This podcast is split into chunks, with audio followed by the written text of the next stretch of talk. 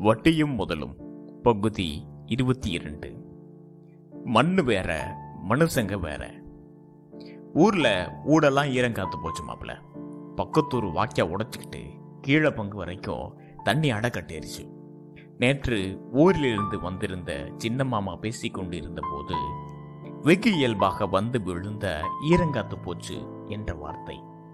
ஒரு மழைத்துளியாகி சுட்டன முகத்தில் விழுந்து தெரித்தது குழம்பு கையை தட்டில் வலித்தபடி ஏந்த எனாந்திரியே இப்படி விட்டடிக்கிற? என அவர் அண்ணியை பார்த்து சொன்னபோது சொட சொடவென எண்ணாந்தவும் விட்டடிக்கிறவுமாக தூத்தல் போட ஆரம்பித்தது. போர்வையை உதறி போட்டபடி நாளைக்கு செல்வம் செல்வம் பயில போய் பார்த்துடணும் நினப்பு காட்டு மாப்ள. என அவர் படுத்து விட்டார். அந்த நினப்பு காட்டு தூத்தலை பெருமழையாக்கி நினைவு முச்சோடும் வந்தலை கரைக்கிறது. ஒரே ஒரு வார்த்தை. எங்கோ கிடக்கும் ஊரையும் நிலத்தையும் வீட்டையும் இந்த பெருநகர இரவுக்குள் இழுத்து வந்து விட்டதை நினைத்தால் ஆச்சரியமாக இருக்கிறது. உளவடிக்கும் டிராக்டரின் பின்னால் புழுப்பூச்சியை தேடி பார்க்கும் குருவிகள் போல மாமாவின் வார்த்தைகளுக்கு பின்னால் பறக்கிறது மனம். எப்போதும் இப்படித்தான் போனில் பேசிக்கொண்டு இருக்கும்போதே அவனுவோ வறண்டி பழவன. என பாரதி தம்பி நடுவில் போடும் ஒரு வார்த்தை. பச்சையும் மஞ்சளுமாக கதிரை உருவி உள்ளங்கையில் கசக்கிய மாதிரி புசுக்கென்று வாசம் அடிக்கிறது. அப்படி இல்ல மக்களே என அருள் எழிலன் ஆரம்பிக்கும் போதே நாகர்கோயில் புத்தந்துறை சர்ச்சில் இருந்து மணி அடிக்கிறது. சத்யம் தியேட்டர் டிக்கெட் கவுண்டரில் நின்று கொண்டு செவுட்டு மோதியா இருக்காம்ன. என கார்ட்டூனிஸ்ட் பாலா சுண்டும்போது லாலா கடை மூக்கில் சொர்ரென்று. எண்ணெய் பொரிய கரண்டினுடைய சேவெடுக்கும் அண்ணாச்சி முகம் வந்து போகிறது. கூட்டமுக்கும் கூட்டம் கும்மம் கோயம்பேடு மார்க்கெட்டில் ஹலோ சீனியருக்கா வரக்கல கொள்ளுங்க. என ஒருவர் கேட்ட நொடியில் சட்டென்றிருந்து சாருக்கு மதுரையா? என கேட்கும் கடைக்காரரின் முகத்தில் எவ்வளவு பிரகாசம். ஆட்டோவில் ஏறிய யாரோ வர யாரோ ஒருவர். இல்லைங்க மாப்பிள்ள நாங்கள் தான் சொல்லுச்சு. என்ன மொபைலில் பேச கோயம்புத்தூருங்களா? பக்கமுங்களா? நமக்கு இலைச்சி பாளையம்ங்க என ஆட்டோக்காரர் சந்தோஷம் மொழிய பள்ளிய சைடி கண்ணாடியில் சிரிக்கிறார். ஐஐடியில் வேலை பார்க்கும் சாஸ்திரி நகர் நண்பன் did you send the report my department என ப்ரொபோசல் ஒவ்வொரு முறை கேட்கும்போது ரூமாண்டா அனுப்பினேன் சார். என சொல்லிவிட்டு நாட்கை கடித்துக் கொள்கிறான். சும்மா பேசாத என சொல்லும் போதே சும்மாவில் சின்ன சொல்லிவில் பன்ருட்டி பக்கம் கிராமத்து வீட்டில் முற்றத்தில் காயும் பலாக்கொட்டைகள் மணக்கின்றன. உலகம் முழுக்க பிழைப்புக்காக புலம்பெயர்ந்து அலையும் ஏராளமான ஜீவன்களிடம் மிச்சமிருப்பவை வாழ்வின் மீதான தீராத நம்பிக்கையும் அந்த மண்ணின் சொற்களும் தான் ஏதோ ஒரு நாளில் நம்ம தமது சொந்த மண்ணில் இருந்து வெளியேறும் அல்லது துரத்தப்படும் கணங்கள் செத்து போகிற வரைக்கும் மறக்குமா என்ன? ஊரில் இருந்த நிலத்தை எல்லாம் விட்டுவிட்டு மொத்தமாக காலி பண்ணி கொண்டு சென்னைக்கு கிளம்பிய நாளில் மகமாயி கோயில் திண்டில் உட்கார்ந்த மணித்தாத்தா மொசு மசுவென அழுது இருபது வருடங்கள் இருக்கும். பொருட்களை ஏற்றிக்கொண்டு டெம்போவின் கிளம்பி நிற்க நான் வரமாட்டேன். என ஆத்தா வீட்டில் ஒளிந்து கொண்ட அத்தையை அடித்து எழுத்து ஏற்றி போனார்கள். காலையில் அதுவரை அறிந்திராத இடத்தில் திடுக்கிட்டு விழி விழிக்கும் ஒரு பிள்ளையின் தவிப்பு அப்போது தெரியாது. இப்போது நினைத்து பார்த்தால் ஏதேதோ நினைவுக்கு வந்து மனசு கணக்கிறது தஞ்சாவூர் பக்கம் தாத்தா விற்று போன அந்த நிலத்தில் இப்பொழுது பிளாட் போட்டு கலர் கலராக பெயிண்ட் அடித்து ரியல் எஸ்டேட் பலகைகள் நட்டிருக்கிறார்கள். அதை பார்க்கும்போது எல்லாம் பிணத்தின் மீது வைக்கப்பட்டால் மலர் வளையம் மாதிரி இருக்கின்றன. அந்த மண்ணில் இருந்து இன்னும் ஆயிரம் ஆயிரம் பேர் விவசாயத்தை காட்டி மாரடிக்க முடியாமல் நிலங்களை விட்டுவிட்டு திருப்பூர் பனியன் கம்பெனிகளிலும் அரபு நாடுகளின் கொடும் வேலைகளிலும் உழல்கிறார்கள் யானை கட்டி போரடித்த சோறடைத்த சோழ வளநாடு இன்று ஒரு வேலை சோற்றுக்கும் பணத்துக்கும் எங்கெங்கோ உழைக்கிறது மவள பொங்கலுக்கு ஊருக்கு போறியா? என மலேசியாவிலிருந்து ராஜி கேட்பது கேட்பதற்கும் எங்க மச்சா போக முடியுமான்னு தெரியலையே என சென்னையில் இருந்து நான் சொல்வதற்கும் நடுவில் விளையாடிக் கொண் கழித்த ஒரு விவசாய பூமியின் வழி நிறைந்த நிகழ்காலமும் எதிர்காலமும் ஒளி- ஒளி- ஒளிந்திருக்கிறது. பண்டிகைக்கு முதல் நாள். போன் பண்ணி யாருக்கெல்லாம் யாரெல்லாம் வந்திருக்கா? ஆதல் தண்ணி ஓடுதா? என கேட்பவர்களின் பட்டியல் நீண்டு கொண்டே போவதை நினைத்தால் வருத்தம் கணக்கிறது. கொஞ்ச காலம் இந்த வீட்டை கூட நம்மால் மறக்க முடிவதில்லை. முன்பு வடபழனியில் தங்கியிருந்த வீட்டு பக்கம் போனபோது பார்த்தால் அங்கு அந்த வீடே இல்லை. வீட்டை இடித்துவிட்டு சின்னதாக ஒரு காம்ப்ளெக்ஸ் வந்திருக்கிறது. வீடு இருந்த இடத்தில் மொபைல் சர்வீஸ் கடை வந்திருக்கிறது. அதை பார்த்த நொடி சட்டென்று எதையோ இழந்ததைப் போல இருந்தது. அந்த வீட்டில் இருந்தபோது மொட்டை மாடியில் நாதர்ஸ்வதர வித்வான் குடும்பம் ஒன்று தங்கியிருந்தது. தெலுங்கு நடிகர் பர்மானந்தம் இன்னும் குண்டடித்து சிவப்பாக இருந்தால் எப்படி இருப்பாரோ அப்படி இருப்பார் அந்த வித்வான். காலையில் அஞ்சாறு மணிக்கெல்லாம் குளித்து முடித்து மாடியில் உட்கார்ந்து நாதஸ்வரம் வாசிக்க ஆரம்பித்து விடுவார். அரை மணி நேரத்துக்கு காது அடைக்கும். எங்கள் ரூமில் அவனும் டவர் மீது பெருவெறியில் தெரிந்தோம். இவர் டார்ச்சர் தாங்கலைங்க என அவர் மகனே எங்கள் அறையில் வந்து பதுங்கிக் கொள்வான். ஒரு நாள் கேஸ் ஸ்டவ் வெடித்து அவர் மனைவிக்கு பலத்த காயமாகிவிட்டது. ஆஸ்பத்திரிக்கு தூக்கி கொண்டு ஓடிய போது அவருடன் தான் நான் அவருடன் நான் மட்டும்தான் இருந்தேன்.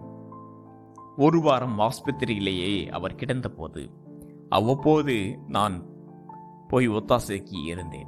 அப்போதுதான் அவரை பற்றிய விவரங்களே தெரியும். அட நீங்களும் நம்புறா தம்பி? என்பதில்தான் நெருக்கமானார். அவருக்கு கும்பகோணம் பக்கம் ஒரு கிராமம். அங்கே பிரபலமான நாதஸ்வர வித்வான் அதற்கு அவருக்கு அஞ்சு பெண் பிள்ளைகள். இரண்டு பையன்கள் ஏகப்பட்ட பணப்பிரச்சனையில் ஊரைக்கு சுற்றி கடன் வாங்கி திருப்பி தர முடியாமல் இருக்கிற நிலப்புலன்களை எல்லாம் விட்டுவிட்டு இங்கே ஓடி வந்து விட்டார். திரும்ப ஊருக்கே போக முடியாத சூழல். என்னமோ தம்பி எப்படியோ பொண்ணுகளை கட்டி கொடுத்துட்டேன். இங்க ஏதோ ஜீவனம் ஓடுது. திரும்ப ஊரு ஊருக்கு போகணும் தான் ஆசை. சாவருக்குள்ள அது நடக்காது போல. தினமும் கொஞ்ச நேரம் நாதஸ்வர வசித்தா வச்சா தான் ஏதோ கும்பகோணம் போயிட்டு வர மாதிரி இருக்கும். என அவர் சொன்னபோது ஆச்சரியமாக இருந்தது. அப்போது அவர் எங்கு இருக்கிறார் என தெரியவில்லை. அவரை செய்து கொள்கிற கீழ் வீட்டுக்காரர்களோ மேல் வீட்டுக்காரர்களோ இருப்பார்களோ என்று தெரியவில்லை. அற்றை திங்கள் அவ்வண்ணிலவில் என பாரி மகளிரின் சங்க பாடல் பாடலிலேயே புலம்பெயர்வின் துயர்வம் வழிகிறது. இடம்பெயர்விதான் மனித சுக்குலத்தின் ஆதி துயரம் பேரனுபவம் மகத்தான தரிசனம். இருளும் வலியும் விசித்திரமான புதிர்களும் நினைவுகளும் நிறைந்த புலம்பெயர்வை ஈழத்தமிழர்களைப் போல நம்மால் உணர முடியாது. உயிர் சுமந்து அழுவ அலைபவளை ஊருக்கு திரும்ப விடு கருணை பசுமையிலா வாழ்வெளியில் குந் குந்த ஒரு மரமில்லை. அந்தரத்த வானத்தில் நெடுங்காலம் சஞ்சரிக்கவியலாது. பெருமித வெளிச்சம் அணிந்த வெள்ளிகளும் தொறுக்கிக்கப்பட்ட இதயமும் தீர்ந்து போன சொற்களுமாய் வாழ்வென்ற பெயரில் எப்படியோ நாட்களை நாம் எரித்துவிட்டு சாகலாம். உன் மூக்குத்தி கல்பதிய முத்தமிட்டு வாவெனச் சொல். பளிங்கு மாளிகை முன் தொட்டி சிட்டியாயிருப்பதிலும் எனது தாழ்வாரத்தின் ஒரு சிறு புல்லாய் சீவித்தல் சுகமம்மா. மரணக்கூடு நின்னும் என் மண் இனிதிதாயே மறுக்காதே வருகின்றேன்.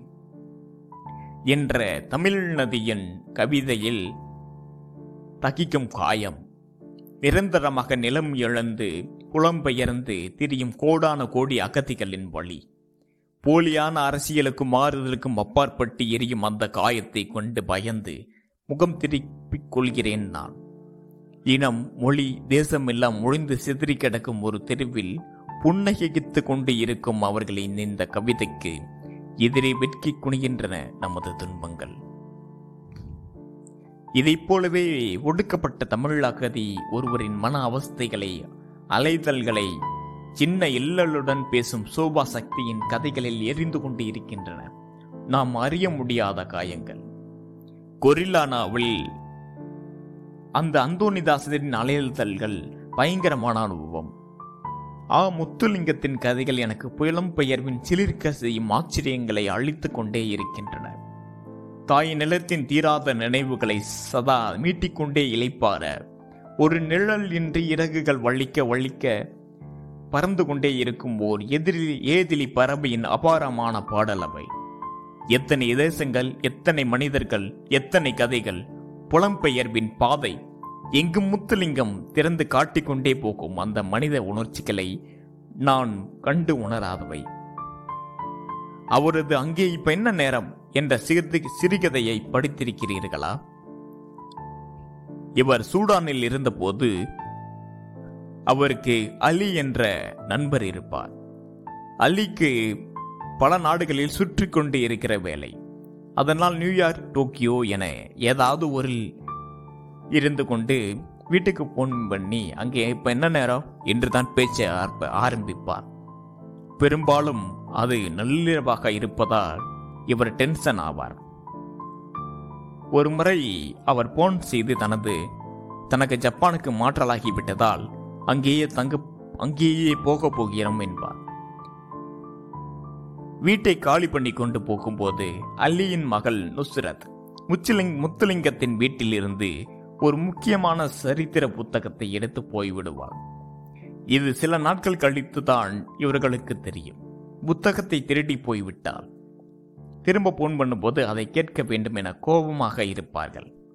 ஆறு மாதங்களுக்கு பிறகு அலி போன் பண்ணும்போது அங்கே இப்போ என்ன நேரம் என ஆரம்பிக்க மாட்டார்.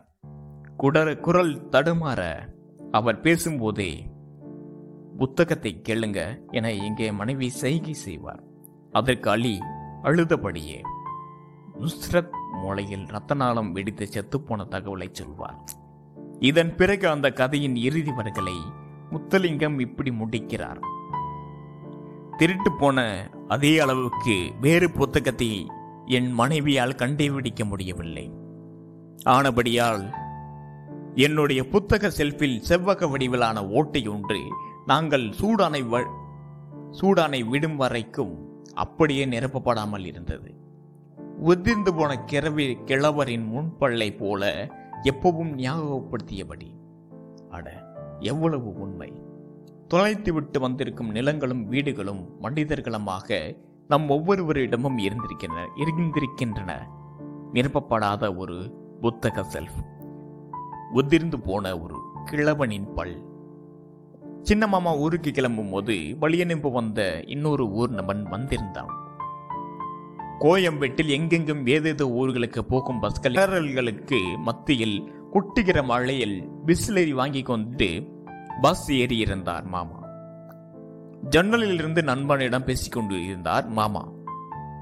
என்னவா நீ ஊர் பக்கம் வரது இல்லையா இல்லைங்க. அங்க எனக்கு என்ன வேலை இருக்கு? என்னவா அப்படி சொல்லிவிட்ட? ஆமாங்க. எவனை பார்த்தாலும் சாதி கேட்க மாட்டான். சரி கிடையாது. இந்த ஊரை விட்டு வந்ததே அந்த ஊரை விட்டு வந்ததே சந்தோஷங்க. மண்ணு வேற மனுஷங்க வேறங்க. மாமா திடுக்கிடும் போதே பஸ் கிளம்பி விட்டது. தெப்பலாக நனைந்து வீடு வந்த பிறகும் விடிய விடிய அடித்து எல்லாருக்குமான மழை.